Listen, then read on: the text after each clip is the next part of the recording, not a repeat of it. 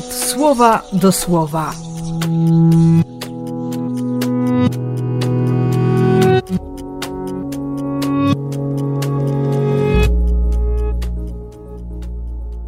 Dwudziesty siódmy maja, sobota.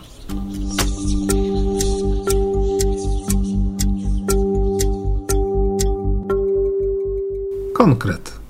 Zaprosiłem Was tutaj dlatego, by się z Wami poznać i porozmawiać, gdyż znajduję się w tych kajdanach z powodu nadziei Izraela. Te pierwsze rozmowy faktycznie są dobre, bo nikt nie jest uprzedzony w stosunku do Pawła. Umawiają się na spotkanie. Przez cały dzień Paweł przekonuje na podstawie prawa, proroków, że Jezus jest zapowiadanym Mesjaszem. Niektórzy przyjmują, niektórzy odrzucają. Poróżnieni między sobą zbierają się do wyjścia. Owszem, to słowo będzie w nich pracować, ale Paweł wie, że nie może czekać. Będzie głosił dalej. Będzie robił wszystko, aby cały Rzym usłyszał Ewangelię. Jeszcze raz, kolejny raz.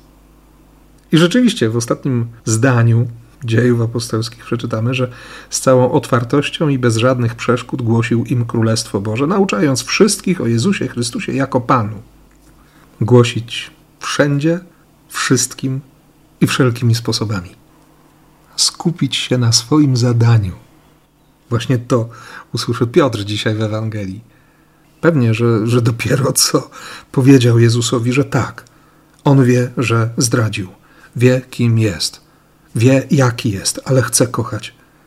I wie, że nie będzie umiał kochać, jeśli, jeśli Jezus go nie nauczy.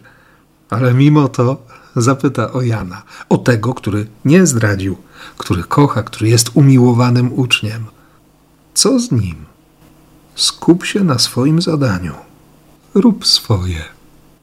Cieszę się na to zesłanie Ducha Świętego, żeby znów odkryć to, co jest moim zadaniem żeby się dobrze poczuć w tym, co mam robić. I żeby On, Duch Święty, był mile widziany w moim życiu. I Tobie też tego życzę i, i błogosławię w imię Ojca i Syna i Ducha Świętego. Amen.